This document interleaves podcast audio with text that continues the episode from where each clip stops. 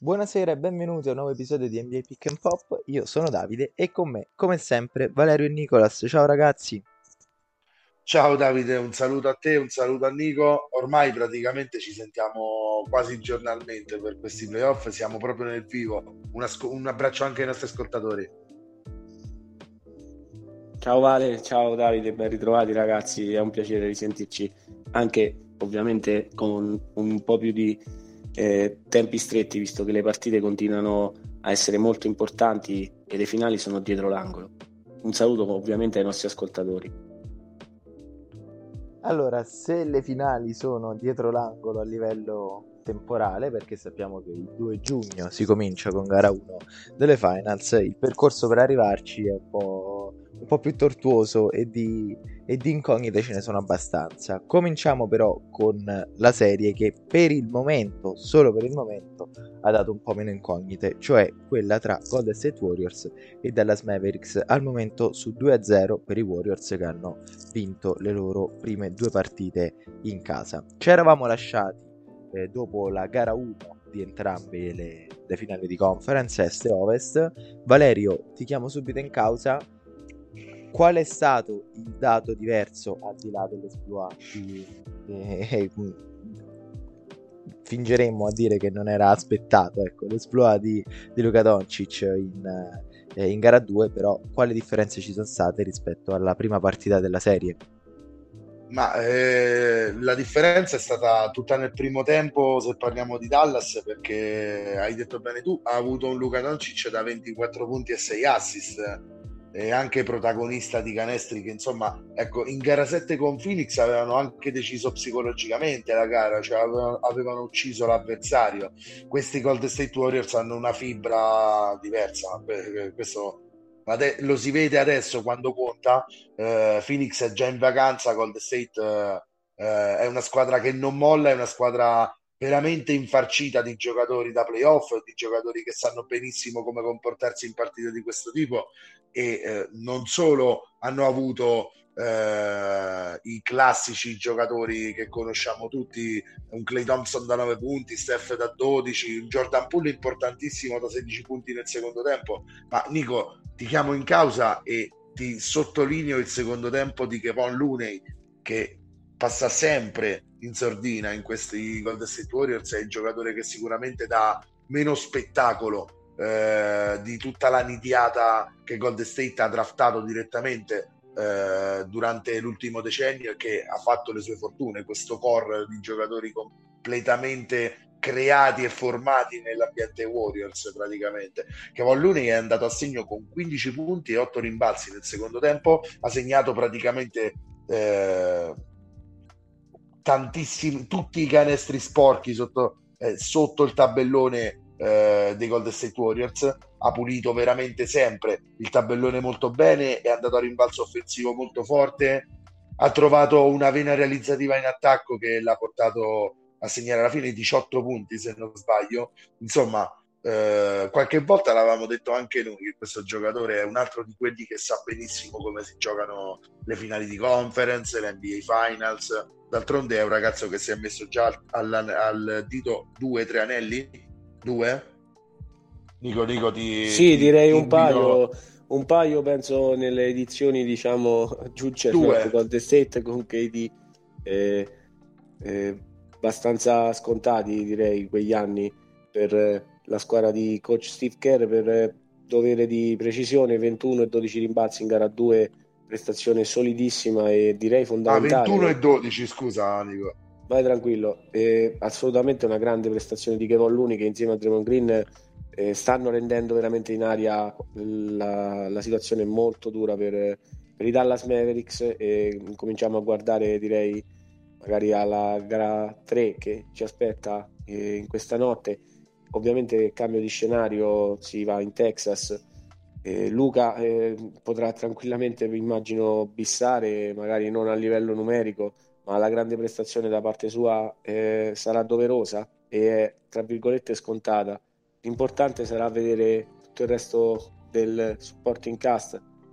questi ragazzi che purtroppo hanno avuto veramente una, eh, due brutte serate, se possiamo, ehm, in quel della Baia, se vogliamo giustamente eh, magari salvarne un paio, perché Reggie Bullock e Jalen Branson sono stati certo. il motivo per il quale Dallas era a 72 punti alla fine del primo tempo, non solo Doncic che eh, tra virgolette faceva sempre canestro, ma anche qualcuno dei suoi compagni, perché purtroppo, eh, purtroppo per Luca e per tutte le grandi stelle eh, il basket è un gioco di squadra e quindi eh, si, si, richiede una team effort esatto. per riuscire a vincere le partite purtroppo eh, serve soprattutto farlo per quattro quarti, non uno, non due, non tre, eh, 48 minuti. Eh, alla fine l'unica cosa che conta non sono i punti, i rimbalzi, assist. Per come la penso io, quello che conta è il risultato finale sul tabellone. No, no, assolutamente, sono, sono pienamente d'accordo con te. Eh, sicuramente arrivano buoni segnali dal primo tempo che ha giocato Dallas eh, davanti al pubblico del Chase Center, che è un pubblico tra i più caldi dell'NBA, Davide. È qualcosa che comunque non discontato partire in questo modo. Eh, continui ad essere convinto che, che, che alla fine l'esperienza di questi Warriors prevarrà così facilmente su, su questi Dallas Mavericks o magari con il cambio di campo cambia anche un po' le carte in tavola perché lo abbiamo visto Dallas quando è in Texas è completamente un'altra squadra eh, i comprimari sono molto più sul pezzo e distribuiscono molto meglio punteggio e anche efficienza diciamo anche responsabilità. E, e Luca chiaramente è chiamato sempre a una partita pazzesca perché è condannato a questo però eh, insomma, Dallas ha, ha, già mietuto la vittima più, più illustre di questa NBA io sbaglio perché Phoenix era o non era la vittima più illustre di questa certo, NBA? Certo, e, e, tra l'altro era 2-0 esattamente come sono 2-0 in questo momento i Golden State Warriors, ma il percorso delle, delle due squadre mi sembra nettamente diverso e anche il focus delle due squadre mi sembra... È questione, è questione di abitudine a vincere secondo te? Questione di abitudine a vincere e questione di essere, nonostante parliamo della l'ultima dinastia in, eh, in, piedi, quella dei Golden State Warriors, c'è una leggerezza nell'ambiente Warriors. È tutto di guadagnato questa stagione ed è la cosa per, per questo motivo, non tanto per il giocare senza Durante, ed avere un sistema più democratico di gioco, ma è proprio per questo aspetto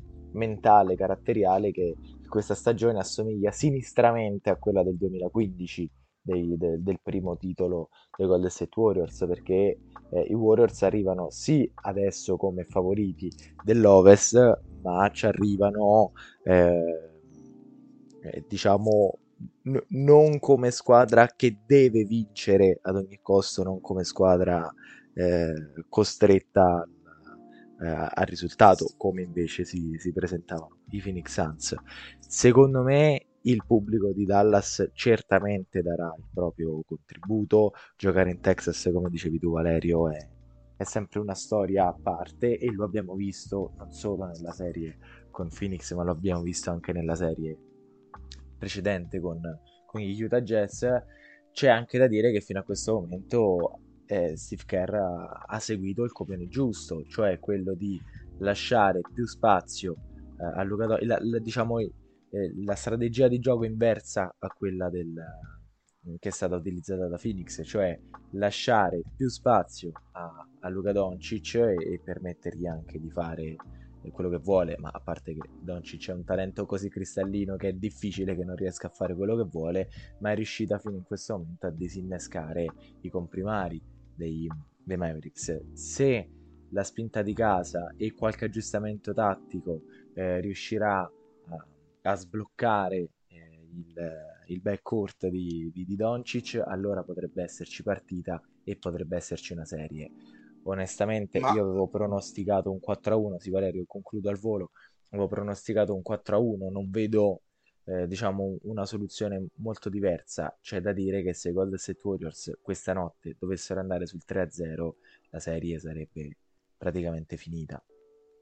No, dicevo, volevo richiamare Nico un'ultima volta su questa, su questa serie perché guardavo le statistiche di Golden State, sicuramente Dallas non può andare da nessuna parte se continua a far segnare 5 giocatori oltre i 15 di media perché tant'è, Gold State veramente in attacco è una macchina perfetta e ti sottolineo Nico l'apporto veramente importante che stanno dando sia Andrew Wiggins che Otto Porter Jr. che entrambi in doppia cifra, Andrew Wiggins ormai è, sembra un ingranaggio oliatissimo in questa macchina, si è calato perfettamente nel personaggio del 3D eh, praticamente adesso sta tirando in questa serie con il 46% da dietro l'arco quindi eh, giocatore che comunque è diventato pericoloso nel tempo ha imparato dalla scuola Steph dalla scuola Clay probabilmente ad essere pericoloso anche sul perimetro io continuo a ripetere che tra l'altro questo è un giocatore che se non fosse andato alla numero 1 fosse andato alla 6 alla 7 parleremo di una stella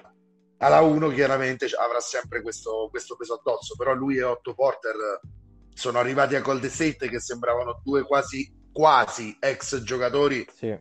ex giocatori un cavolo direi. No, ex giocatori magari più Otto, Otto Porter, Porter, Otto le, Porter. diciamo brutte uscite con Washington eh, però ritrovato perché eri in una squadra che in un sistema che sa valorizzare i propri giocatori anche adesso non sta trovando spazio in campo ma possiamo parlare magari di Nemanja Bielizza o magari degli assenti per infortunio di Guadala o che ripeto Junior che a sì. livello difensivo potrebbero aiutare ancora di più i Warriors però fai bene tu a diciamo eh, sottolineare l'attacco di, dei Warriors perché è stato eh, come spesso è per loro la, la, forza de, di questa squadra. L'importante sarà da parte Mavericks eh, speriamo che Jason Kidd con qualche aggiustamento riesca a limitare un po' eh, i Warriors eh, e speriamo tra virgolette non me ne vogliano i tifosi di Golden State per più, avere più equilibrio e una serie magari eh, più lunga ecco che mm, riescano magari a avere un po' le polveri bagnate Steph e Soci perché altrimenti purtroppo come dicevate bene il baratro è abbastanza vicino, come si dice, non è una gara da elimination game win or go, ma è molto simile, un, uno svantaggio 2-0 che però non bisogna, al quale non bisogna diciamo, reagire in maniera sbagliata. Si ritrova il pubblico casalingo, si ritrova direi più certezze per, per Dallas. E visto il primo tempo, comunque una prestazione che mi aveva direi sorpreso Warriors un po' freddi da oltre l'arco e Mavericks che ne hanno approfittato grazie ovviamente a Luca che li ha trascinati con una grandissima prestazione Luca farà sicuramente la sua partita eh, vabbè, certo. speriamo eh, ecco che mh, i, due giocatori che soprattutto Spencer Dinwiddie ecco eh, non fosse altro perché secondo me è diciamo l'MVP silenzioso della gara 7 della della partita più importante dell'anno eh, per parlare dei Mavericks che hanno eliminato appunto come dicevate la vittima eh, numero uno il, il, numero uno del tabellone squadra che aveva direi eh, scherzato Favori, eh. season con, con, tutti gli avversari visto il margine di vittorie eh, rispetto alle altre di record ne parliamo chiaro più di 10 vittorie una squadra che dall'inizio alla fine è sembrata direi eh, in missione invece si è, si è, sciolta nel momento più importante. Adesso l'importante sarà per, scusate la ripetizione, per Luca e compagni non sciogliersi davanti al momento, eh, quello cruciale stasera, la gara 3 che può decidere questa serie e la loro stagione. Sono assolutamente d'accordo perché è una, una gara già pivotal questa per, per Dallas. Eh, il punto eh, e chiudiamo direi andiamo a est Davide però un ultimo cappello ecco mi viene in mente questo spunto con Nico discutevamo ieri che Gold State ha sempre questi terzi quarti ma proverbialmente ormai da sette anni eh, taglia gambe per gli avversari ha dei quarti soprattutto i terzi appunto in cui davvero non... mettono un divario tale tra loro e gli avversari che poi diventa irrecuperabile eh, per il resto della partita. E a me, a me, Davide, questa squadra è tornata a sembrare quella, cioè mi dà l'impressione di nuovo della squadra che prima o poi nella partita comunque si accende, prima o poi sì. nella partita metterà 4-5 triple in fila, sarà un 15-0 in un minuto. Cioè, è, è, sono tornati ad essere veramente ingiocabili a tratti questo è preoccupante perché sono passati sette anni eppure non sembra. Anzi, il sistema, sì, il sistema gira anche in maniera più scientifica per certi versi. Sì, ma eh, tra l'altro, Valerio, beh, facciamo questo piccolo lato meno serio. Credo di avere qualche problema. Questa notte so, so, sono uscito, sono andato a dormire alle 5 del mattino e per addormentarmi ho pensato al roster dei Golden State Warriors. ho, co- ho, contato, le, ste- ho contato ho, le stelle. Ho contato le stelle e ho contato il fatto che il futuro di questa squadra non sta giocando questi playoff. esatto. Perché cioè, Wiseman non gioca, Cominga non gioca, esatto. gioca poco. Eh, alla fine Jordan Poole forse sarà il leader di una squadra di nuovo disegnata eh, alla perfezione. For- allora, Doc Rivers, top 10 allenatori all time, secondo me no. Steve Kerr invece, Steve Kerr invece per quello che ha fatto e per il sistema che ha sconvolto e cambiato la NBA, cioè ormai proprio è, è, è palese eh, forse, già, forse già è nella top 10 degli allenatori all time alla fine. Beh, o lì vicino. O anche, lì vicino. Il, anche il conto degli anelli, diciamo, è una cosa che, che influisce e, e, e, che vale.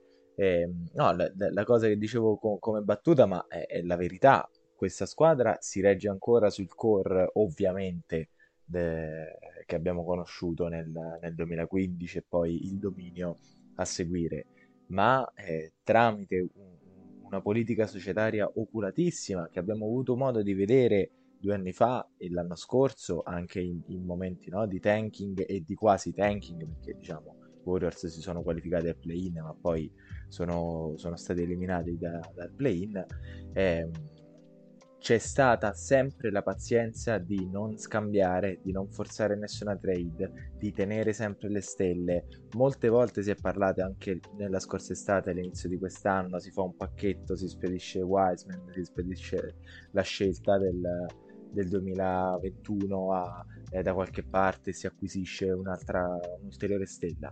C'è un progetto che è solido e che è chiaro e che ha tante alternative e soprattutto ha eh, quello che molto probabilmente potrebbe essere un ottimo ricambio generazionale, magari non vincente, non uh, game changer come ovviamente come sono stati eh, gli Splash Brothers, però eh, eh, diciamo c'è de- dall'aspetto proprio al di là della gestione della panchina, ma della gestione proprio della, della società, del GM, qualcosa di, qualcosa di incredibile. E quindi questi sono sono risultati che sono meritati. Mi ricordano un pochino quei, eh, quegli Spurs fatti, fatti, in casa che ogni anno, tornavano un anno sì, un anno no, tornavano a, a, a contendere per il titolo avendo sì, ma poi tutti gli anni ma, ma, poi tutti gli anni erano alle finali di conference va bene che andavano in finale solo negli anni dispari magari ma con tutti gli anni erano competitivi.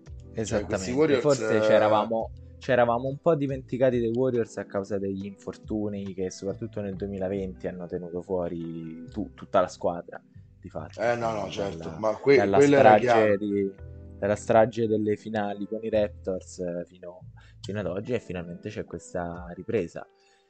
Vedremo, vedremo, vedremo come va. Per me i, i Warriors mm, restano comunque inferiori alle due dell'Est, o comunque no, non di moltissimo, ma, ma, lo restano. Però è, è, è ovvio che sono ass- ormai eh, sono una, una, nettissima contendente al, a, alla vittoria finale. Detto questo, sì. detto questo, ci spostiamo al, al succitato Est. E io chiedo a Nico prima di tutto di fare un'analisi di gara 2 quindi la vittoria dei, dei Celtics in trasferta che si dice sempre le serie iniziano quando eh, la prima squadra vince in trasferta la serie è ben avviata allora perché sono arrivate due, due vittorie in trasferta in gara 2 per i Celtics e in gara 3 eh, questa notte per, per i Miami Heat. Eh, Nico il punto e il bilancio sulla gara 2 vinta dai Boston Celtics. Davide, una gara 2 direi abbastanza a senso unico. Se vogliamo escludere l'inizio lampo della partita, al quale gli hit sono usciti direi caldi dagli spogliatoi, vantaggio 18-10, da lì in poi ci sono stati solo i Celtics, Miami direi, non so, si è trovata un animale diverso contro, visto che erano tornati eh, per la mia gioia Marcus Smart e Dal Orford in quintetto. La squadra non era al completo perché Derek White è andato a supportare eh, la sua compagna per la nascita del suo, direi, successore. E quindi i Celtics non hanno fatto rimpiangere la sua assenza, hanno giocato una partita matura, eh, posata, eh, non hanno fatto palle perse e hanno fatto direi tanto, tanto canestro da tre punti. Eh, parliamo di un primo quarto da 9 su 11 da 3 e una partita nella quale si è tirato 20 su 40, quindi 50% da tre punti dal campo, 90 ai liberi, una squadra sola, eh, i Miami Heat, il solo Jimmy Butler ho visto cercare di provare nel terzo quarto, visto che il vantaggio era già oltre i 20 punti, provare a riaccendere questa partita, a far entrare il pubblico, ma Marcus Smart ha deciso, aveva deciso che quella partita ai Celtics se la sarebbero direi presa e c'è stato anche tempo di vedere le seconde e terze linee delle due squadre, visto che appunto i Celtics dopo un piccolo, diciamo, eh, aver un attimo fatto tornare Miami sotto i 20 punti, è andata poi in larga cifra anche 30 di vantaggio e appunto ci sono stati tutti in campo, anche eh, i giovanissimi. Il Miami ho visto rispolverare in quel quarto Duncan Robinson eh, cercando di riaccenderlo, però ecco per è una serataccia, Tyler Irro e soprattutto Bama De Baglio che nelle prime due partite in quel di Miami eh, non aveva direi avuto un impatto se non a livello difensivo, come ha sempre, però nella metà campo offensiva purtroppo era mancato per eh, il coach Spolstra e direi è stato abbastanza eh, indottrinato per bene a ecco, prendere qualche tiro di più, semplicemente, visto che aveva tirato 3 su 6 dal campo in gara 2, quindi parliamo proprio di, non so, eh, prendere un po' più l'iniziativa, se vogliamo, e se vogliamo appunto collegarci alla gara 3, eh, possiamo dire che Pama De Baio ha risposto presente, non so se abbia fatto una doppia doppia, comunque 31 punti, una prestazione direi da BAM della bolla. Che ne pensi, Vale? Sì, ne parlavamo proprio ieri sera che Bama De Baglio bene esatto. male, eh, ne parlavamo sì, ne parlavamo ieri che alla, alla fine Bama De Baglio eh, lo avevamo visto veramente dominante in questo in questa NBA soltanto nella bolla, avevamo visto un Bama De Baglio che poi eh, cioè, insomma, fosse stato quello della bolla sempre, già l'anno scorso per esempio Miami non sarebbe uscita come uscita. Eh, quest'anno sta facendo sicuramente meglio. Eh, tu hai parlato di riscatto da parte di, di Adebaio e sicuramente questa volta è arrivato. Eh, sottolineo che dall'altra parte sicuramente Boston ha avuto, eh, non, non, ha avuto il migliore dei, dei Jason Tatum, 3 su 14 dal campo, eh, è sembrato anche che si fosse fatto male alla spalla verso la fine della partita, poi è rientrato. Sette perse. Sette palle perse, no, ma poi quel... Ehm, poi quel, quel sei. quella paura dell'infortunio, diciamo, e poi non è arrivata, alla fine non si è confermato tale. Comunque sì, doppia doppia, ecco, lo stavo cercando, 31 punti, 10 rimbalzi, 6 assist, 4 rubate e una stoppata per Bama De Baio la, la, classica prestazione che uno si aspetta da Bama De Baglio ai playoff, anzi anche qualcosa di più, davvero dominante. Il problema per Miami, non so se hai avuto qualche informazione Nico dall'injury report, se è uscito qualche cosa, ma Jimmy Butler è Ci uscito dalla partita. Ci, Ci sarà, sarà in gara 4. 4. Sì. Perfetto, ok, ok. No, perché non è rientrato per tutta quanta gara 3 e sicuramente non è soltanto Bama De Baglio eh, che è stato importante in questa gara. Penso alle quattro rubate di Victor Oladipo, Nico, che eh, veramente si è sbattuto in difesa e si sta eh, dimostrando valore aggiunto. I 17 di PJ Tucker, i, i 16 di un sempre più continuo Max Truss, ma soprattutto rientrava Kyle Lauri in campo per, uh, per l'Hit e questo si è fatto sentire sia in regia ma anche in difesa. Uh, per parlare di gara 3 direi Nico per prendere quello che c'è di buono per Boston dopo un primo quarto direi da horror eh, sicuramente un comeback che li ha portati a meno uno a pochissimo dalla fine. Poi magari un po' di stanchezza, il, la paura dell'infortunio per Jason Tatum, in un certo senso forse proprio rientrare di un Jason Tatum così negativo in partita, secondo me ha, non ha aiutato Boston, perché Boston da quando era uscito Tatum ha piazzato il parziale che l'ha portato a meno uno, Jalen Brown si è infuocato, 40 punti per lui stanotte, poi è rientrato Jason Tatum, forse un po' di stanchezza e forse proprio anche un po' l'atteggiamento negativo che ha avuto in gara 3 eh, hanno contribuito magari al, diciamo, al definitivo cedimento di Boston. Però sono tutti fattori, secondo me, positivi per gara 4 e per confermare che i Celtics sono una squadra che in questi playoff è contender seria.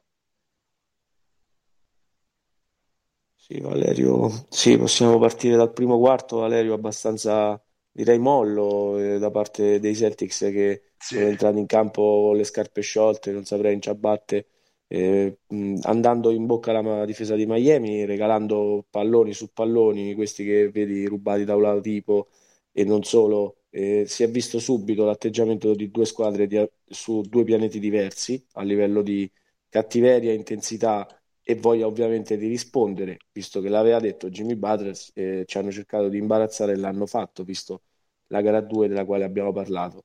Immagino forse i Celtics essere stati boh, eh, magari troppo sicuri di loro, non, non voglio trovare insomma motivazioni, secondo me non ci sono scusanti per un inizio del genere, per quanto io do molto credito ovviamente alla difesa di Miami che ha ritrovato, come hai detto bene, Callauri, eh, generale in campo, che ha alzato molto eh, direi il ritmo per i Miami Heat perché i Miami Heat avevano scoperto in gara 2 come direi anche magari gli stessi Milwaukee Bucks eh, o i Nets che a, aspettare diciamo eh, a lungo la difesa dei Celtics, eh, la half court, insomma a metà campo, è una difesa che poi è meglio affrontare, tra virgolette, con un, un pace più veloce, cercando di eh, prenderla, ovviamente poi eh, se i Celtics regalano palloni e opportunità di andare a, a concludere punti facili da palle perse, è un aiuto in più, una fiducia in più che prende questa squadra che eh, secondo me ecco, già nel primo quarto aveva fatto capire eh, che questa partita l'avrebbe vinta. Eh, sì, poi una bella rimonta dei Celtics eh, tra gli infortuni anche Marcus Smart che è uscito e fortunatamente poi è tornato. Sulle condizioni di Tatum io non mi sincero, secondo me comunque non, non, non, non è sicuramente al 100% come tutti, ma immagino abbia cercato di tornare in campo per esserci. Jalen Brown è stato direi l'unico anche nel primo tempo quando la situazione era veramente eh, molto, molto, molto horror, come dicevi tu, a cercare eh, di creare qualcosa, a non lasciare, direi, il tappeto rosso per i Miami Heat di andare in sfilata come, tra virgolette, se volete, fatto, hanno fatto i Celtics in una gara 2. Quindi complimenti ai Miami Heat e a, immagino, coach Spolstra e Patrali aver punzecchiato abbastanza eh, i loro giocatori e hanno risposto sul campo con una grandissima prestazione. No, no, sicuramente eh, hanno risposto sul campo con un'ottima prestazione e sottolineavo buono per Boston di non aver cavalcato, diciamo, non, non essersi lasciati andare. Eh, in una gara 3 in cui si è toccato almeno 27 sì per carità mm, possiamo sì trovare questi non so eh, non va bene il primo cose, quarto però la reazione no, sì, per me la partita non c'è niente di buono quello è ovvio eh, però sì possiamo vedere ovviamente quel minimo di mentalità e direi di eh, spirito di questa squadra che già durante la stagione appunto ne parlavamo è partita direi malino e ha saputo poi trovare eh, tutte le sue certezze. Eh, per concludere dice, eh, almeno il mio pensiero è rivolto anche a Robert Williams che purtroppo ieri non è potuto scendere in campo e direi che la sua assenza si è sentita perché nelle prime due partite ha offerto due ottime prestazioni dopo aver avuto questo contatto con Antetokounmpo in gara 4, aver saltato eh, due partite, eh, scusate, in gara 3 e aver saltato tre partite della serie, poi anche l'eventuale gara 7 per la quale eh, Time Lord era disponibile, ma quella serie si è andati molto piccoli, con i Miami Heat andare piccoli direi che ehm, è quello che faranno i Celtics però in determinati momenti perché Bama De Baio eh, nelle prime due partite è stato un giocatore ieri ha ricordato quello della bolla lo dicevamo prima è stato eh, appunto eh, trascinante, secondo me una prestazione, l'hai citato tu il tabellino, ma ben oltre anche i numeri che se, se vogliamo sono strabilianti, ma l'impatto è... Era ovunque Butler, ieri sera. Sì, nonostante Jimmy ecco, abbia avuto, sofferto questo infortunio, immagino a questo punto direi che precauzionalmente eh, il team di, eh, lo staff abbia deciso di non rischiarlo magari per eventuali ripercussioni da quello che si legge appunto dovrebbe riuscire a essere della partita eh, in gara 4 però ecco non credo eh, questo è il punto nonostante l'assenza di Butler eh, hai fatto bene a citare Oladipo e Struss che credo questa serie se la sia tra virgolette eh, legata al dito visto che faceva parte anche dei Celtics prima di andare ai Miami Heat ah, essere stato tagliato è vero sì. è vero non me lo ricordavo Struss ai Celtics è un'occasione persa, bene o male. Si sta guadagnando il contratto, eh. Max Russo sicuramente. Ma non solo lui, anche Gabe Vincent, eh, sì. eh, cioè, non a livello dei però due undrafted, eh, parliamo insomma di giocatori che sanno eh, trovare la loro, direi, nicchia, eh, nicchia, felice in quel di Miami, dove Spurstra e, e, il suo staff riescono a tirare fuori il meglio da questi ragazzi che ovviamente magari non partono con tutto il talento del mondo, ma riescono poi a dare in campo anche secondo me più di, di quello che ti aspetteresti e secondo me questa è una delle doti dei migliori coach. Mi viene in mente Nurse quando appunto io sinceramente non davo tutto questo credito ai Raptors in prestagione, invece eh, mi ha direi smentito con una squadra sì, che ha un paio di campioni NBA e molti ragazzini sono, sono, insomma, sono usciti sì al primo turno di playoff, ma una, una bella stagione, direi molto merito dell'allenatore, come molto merito dell'allenatore direi quello che i Miami Heat sono riusciti a fare ieri. Spero dal punto di vista dell'allenatore dei Celtics che Coach Udoka riesca come sempre ha fatto in questi playoff a toccare le corde giuste in, in vista della gara di lunedì eh, perché ecco eh, una gara importante spero di vedere dei Celtics che approccino la partita in maniera diversa ma soprattutto riescano a offrire una prestazione eh, non tanto a livello di, di voglia e perché poi eh, diciamo all'inizio non c'erano in campo però poi si sono fatti vedere. L'importante è secondo me dare tutto e riuscire a cercare di rallentare un attimo Bam. Appunto io spero che Time Lord possa tornare ad aiutare la squadra sì, anche perché sarebbe fondamentale, soprattutto se, se Bama De Baio è quello di, di, gara 3 da questo momento in poi della serie. Io non penso, penso che sicuramente Miami abbia avuto la reazione di orgoglio, ma allo stesso tempo Boston, che è 4-0 nelle partite, dopo le partite perse, diciamo, dopo aver perso una partita in questi playoff, quindi squadra che sicuramente è abituata ad essere sull'orlo del baratro, sicuro, sicuro in gara 4 avrà una reazione. Poi Miami potrà essere più brava e magari spuntarla in ogni caso, però ehm, questa Boston io la vedo una squadra comunque consapevole della missione che ha quest'anno e che quest'anno può essere quello giusto. Il punto è che anche per Miami quest'anno può e dovrebbe essere quello giusto, soprattutto sulla carta d'identità di gente come Kyle Lauri. E a Davide ti richiamo dentro al, al discorso proprio su Kyle Lauri e sul tuo giudizio su questi hit nelle prime tre gare. Uh, hit che uh, in gara 2 sembrano un qualcosa di orrido, chiaramente, proprio uh, averla vista cioè, a un certo punto insomma pote- poteva, poteva diventare anche garbage time tutto il secondo tempo insomma giusto la reazione minima che ha avuto Miami di rientrare sotto almeno 20, ma non c'è stata davvero storia. Rientra in gara 3 Kyle Lauri, la musica cambia completamente, regia, ma anche come tenore della difesa. Già gli hit sono pericolosissimi, se ci si aggiunge anche un Kyle Lauri in forma, diventano una squadra durissima da battere, durissima eh sì. a cui segnare proprio. Quindi... Co- considera, considera, anche questa cosa, Valerio. Cal- Callauri fa sì che, che Miami diventi ancora di più eh, una squadra con una difesa perimetrale incredibile e l'assenza eh, di Williams Time Lord eh, fa sì che Adebayo, che è un ring protector straordinario, chiuda anche il lucchetto sotto canestro. Quindi, diciamo, è stata una combinazione difensiva eh, davvero, da, de, davvero devastante. Il dato eh, che diciamo che, che, esce fuori dalla prestazione combinata dei due vecchi lupi di mare, Lauri e PJ Tucker, sono 19 palle rubate, che è il record eh, di franchigia per, per Miami.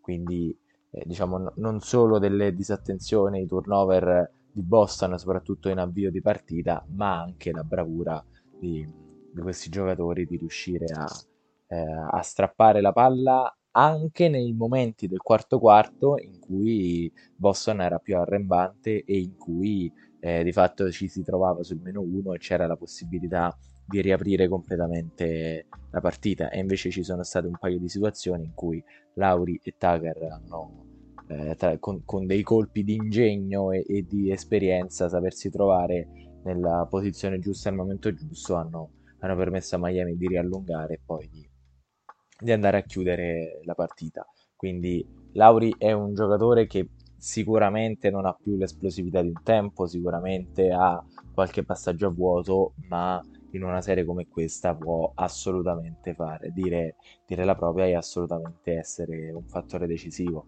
No, ancora proprio nella NBA secondo me che Lauri può dire la sua e, e può essere un fattore decisivo. Io dico, eh, per farti parlare anche di lui un attimo, insomma, io lo metto un po' nella categoria dei giruoli, dei, quei giocatori che non sono stelle nominali, ma che comunque agiscono come leader in campo assoluti.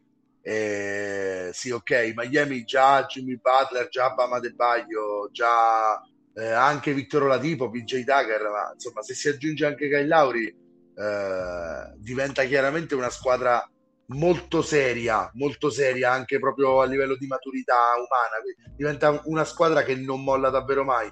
Però, ripeto, dall'altra parte ci sono dei giovani giocatori che sembrano essere su quella via. Quindi è tutta una questione di vedere se avranno la reazione che hanno sempre avuto in questi playoff. E in gara 4 sicuramente continuo a ripetere, eh, Coach Udoka studierà un game plan eh, migliore e Jason Tatum avrà una partita sicuramente migliore di come l'ha giocata questa volta.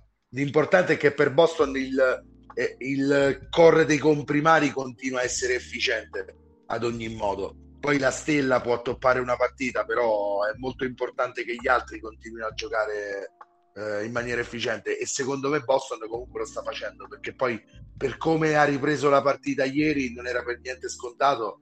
Insomma, a me lascia, lascia delle buone speranze per una serie che comunque è ancora preannunciata molto lunga. Non so come, come la vedi tu questa gara 4, eh, come vedi tu il Boston Celtics per, per gara 4, insomma.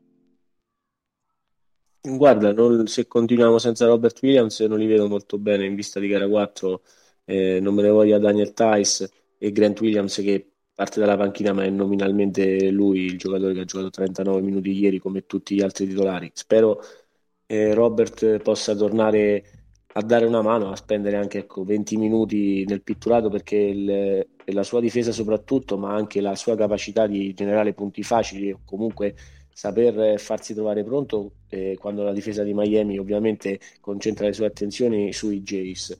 Eh, questo sarà importante eh, magari in vista di gara 4 speriamo che possa esserci. Sicuramente Smart e Orford daranno la loro prestazione perché sono loro due i giocatori di esperienza, di, con maggiore esperienza di questo gruppo, mi fa venire da ridere pensare che Smart sia nel 1993 o 4, quindi eh, parliamo di un giocatore però che lo fa da, eh, gioca da tanti anni e quindi in questo, eh, in questo è il veterano, di, è il di veteranissimo. Di, di, ragazzini è il veterano insieme ad Orford, ovviamente 94. Vale, 94, sì. Eh, infatti, come dicevamo, Orford è 26enne, anche lui è in linea con la squadra, eh, sì, con la esatto. timeline della squadra. Quindi, sì. ecco, eh, speriamo ecco, di trovare tutti. Eh, purtroppo, ieri sono mancati, secondo me, soprattutto anche se non ha avuto molto spazio e, e, non ce n'era per Peyton Pritchard, che è stato secondo me un tra virgolette MVP silenzioso de, della gara 2 di Miami. Eh, le sue triple insieme a quelle di ovviamente i Jace, Grant Williams, però le sue secondo me hanno fatto molto male, anche un paio di volte eh, ha attaccato eh, in isolamento Tyler Irro che era stato direi il eh, target numero uno della, dell'attacco dei Celtics in gara 2 in gara 3 in, purtroppo no purtroppo ma sono stati solo 20 minuti e questo ragazzo ancora non sta dando secondo me le prestazioni che tra virgolette ci ha abituato. Eh, quest'anno sesto uomo dell'anno parliamo quindi eh, mi fa un po' paura anche questo in vista di gara 4 perché parliamo comunque di un talento che può ritrovare la mano in, in un Amen e può essere appunto come dicevate bene prima un'ennesima freccia nell'arco di Eric Spöstra eh, per parlare di Lauri non penso ne abbia parlato già tantissime volte di come speravo che potesse chiudere la sua carriera da Raptors e purtroppo per il mio romanticismo alla fine è andato in una squadra con eh, i, i, suoi degni compagni per eh, il, la voglia l'asset che portano eh, nel gioco come appunto ah. vari PJ Tucker e Jimmy quindi per Lauri sicuramente è, è non se non l'ultima chance eh, è una di quelle chance eh, importanti. Eh, immagino questa cattiveria questa attitudine eh, essere, non dico preoccupante, però vedo gli hit più affamati dei Celtics, almeno questo è il messaggio che io trovo da quell'inizio di partita, nonostante si poi torni a giocarsela, sì, però eh, non, questo è il messaggio che io traggo e quindi le mie sensazioni a poche ore dalla partita la mia prima tra virgolette analisi a caldo è questa poi magari se parliamo domani ti potrei raccontare altre cose. E eh, domani facciamo un'altra puntata allora così parliamo delle reazioni meno a caldo e vediamo se riusciamo a tirare fuori altre considerazioni. No direi andiamo a chiudere perché davvero tre partite pochissimo di cui parlare tantissimo ma poco comunque di cui parlare ma hanno più fame gli hit Davide? ma non lo so non lo so. Hanno... Io non ne sono convintissimo. Eh, esatto. Io credo no, che questa serie passi uguale. per episodi. Hanno fame uguale. Hanno fame ecco. uguale perché sono, sono, due squadre che hanno lo stesso tipo di mentalità e hanno dei, dei giocatori simbolo, Marcus Smart, Jimmy Butler, che sono, che sono simili e che vanno in direzioni simili quindi non, le, non, non, vedo una squadra appagata e un'altra no, perché entrambe sono in un ciclo che fino ad ora ci è andato molto vicino, ma non è stato vincente. Quindi questa è un'occasione incredibile. Quindi eh, sarà gara apertissima e questa è una serie che si candida ad andare alle 7. Anche per me, anche per me, esatto. Cioè, non, non darei così per scontato che Miami abbia più fame di Boston, eh, anche perché eh, Boston viene da un percorso ai playoff eh, proibitivo, difficilissimo, perché affrontava Brooklyn al primo turno eh, e perché affrontava i campioni in carica al secondo turno che sembravano una montagna scalabile anche senza Middleton. Dopo gara 5 sembrava tutto già scritto e perché stanno affrontando una delle squadre difensivamente più forti, secondo me, messe in campo negli ultimi dieci anni non è assolutamente scontato il percorso dei Celtics in questi playoff, è un percorso fatto di medaglie sul campo, è fatto di battaglie vere, insomma. Uh, Miami ha avuto un playoff più, più, leggero, a mio modo di vedere, molto più leggero finora. Uh, sarà meglio per Miami cercare di chiuderla in gara 4 perché allungare la serie, uh, diciamo che Boston ha già fatto esperienza Ecco, Nico, ti faccio dire proprio l'ultima parentesi, però quantomeno su questo possiamo dirlo, cioè Boston ha affrontato avversari di una caratura maggiore, ha dovuto studiare piani sicuramente più impegnativi di Miami. Eh, sì, per carità, non ne vogliano gli Atlanta Hawks e i Philadelphia 76ers. Eh, no, esatto. Ecco. Eh, secondo me i campioni in carica, come hai ben detto, e anche i, i bistrattati Brooklyn Nets, che secondo me sì, poca difesa, però in attacco comunque bisogna sempre fermarli, eh, Kyrie Irving e Kevin Durant. Per quanto riguarda i Celtics, eh, sì, il mio punto non era un fatto di non avere fame i Celtics, è ovvio che queste due squadre siano molto simili e questa serie ci sta riportando, tra virgolette, a eh, non a livello di punteggi, ma a livello di fisicità e ecco, botte, se possiamo passarmi il termine. E, gli anni 90 stanno tornando forti, almeno nell'est, la stessa serie. Esatto. Sì, per un po', sì, esatto, per certi versi sicuramente, sì. E ecco, sì, la stessa serie con i Bucks direi ha fatto scuola eh, a livello di, di contatti. Vedremo, eh, ecco, la mia attenzione va anche dal punto di vista eh, di, di, di, tutto l'insieme, perché ecco, se si può permettere, tra virgolette, un checking a gente come PJ Tucker direi il suo merito è quello e entrare poi a livello fisico contro Jason Tatum e purtroppo eh, fargli, eh, fargli, fare una brutta prestazione, ma come ha già dimostrato eh, in gara 6, quella appunto al momento era la partita più importante della stagione, e Tatum può rispondere sul campo. Io spero semplicemente che a livello fisico, per quanto incerottato con il ghiaccio, non so, si possa riuscire insomma a essere, non dico al 100% perché è un eufemismo, ma magari riuscire a dare la prestazione che tutti ci aspettiamo, ma non sono i 40 punti a fare la differenza, è giocare pallacanestro intelligente, eh, giocare di squadra, cercare per quanto possibile di non perdere il pallone in attacco e cercare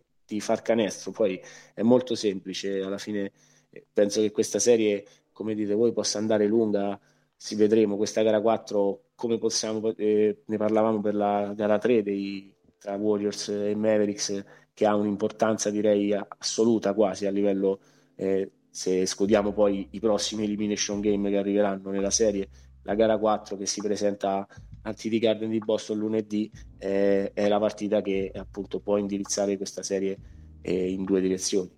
Vedremo se i Celtics sapranno rispondere me lo auguro. Spero che riusciremo a rispondere per l'ennesima volta eh, sul campo e spero magari di vedere tutti gli effettivi campo per dare appunto uno, uno sforzo di squadra e riuscire a avere la meglio di, di questi hit, ma sarà sicuramente una battaglia, su quello ci possiamo scommettere. Sull'esito finale è un po' più difficile sbilanciarsi, ovviamente io spero che i Celtics possano pareggiare questa serie. Eh, direi che per il bene dello sport lo speriamo tutti e speriamo anche che riesca a pareggiare Dallas in queste due partite di, eh, texane, casalinghe, ecco, sarebbe, sarebbe bello per amore dello sport, Davide. Lo vedremo nelle prossime, nelle prossime partite sicuramente. Sì, sicuramente lo, lo vedremo e noi saremo qui eh, a raccontarvelo. Come, noi non mancheremo. Come sempre, noi non manchiamo mai, anche perché adesso davvero siamo nel momento più bello della stagione. Valerio, Nico, io vi ringrazio, ricordo ai nostri ascoltatori di seguirci nella nostra pagina Instagram NBA Pick and Pop, nelle pagine Instagram e Facebook di Radio Praxis e soprattutto mettete attivate la campanella su Spotify e sulle altre piattaforme di podcast per rimanere sempre aggiornati sulle nostre uscite e valutate il nostro podcast con 5 stelle perché questo ci aiuterà a salire in alto e scalare le gerarchie degli, algori- degli algoritmi di internet. Ragazzi, buoni, buoni playoff. Grazie Davide, continuiamo a goderceli. Ringrazio anche Enrico per la bella chiacchierata. Ci risentiamo a stretto giro per una nuova puntata tra pochissimi giorni. Avremo più verdetti di oggi, ma anche tanti altri temi da discutere. Quindi un abbraccio ai nostri ascoltatori e a tra pochissimi giorni. Ciao ragazzi, Vale Davide, è stata una bellissima puntata come lo sono tutte. La, la nostra, le nostre chiacchierate sono sempre, direi, danno spunti importanti e speriamo che possa essere così anche per i nostri ascoltatori che saluto e quali ricordo sempre di continuare a sostenere il nostro podcast e ovviamente l'Esco Celtics. E buoni playoff a tutti.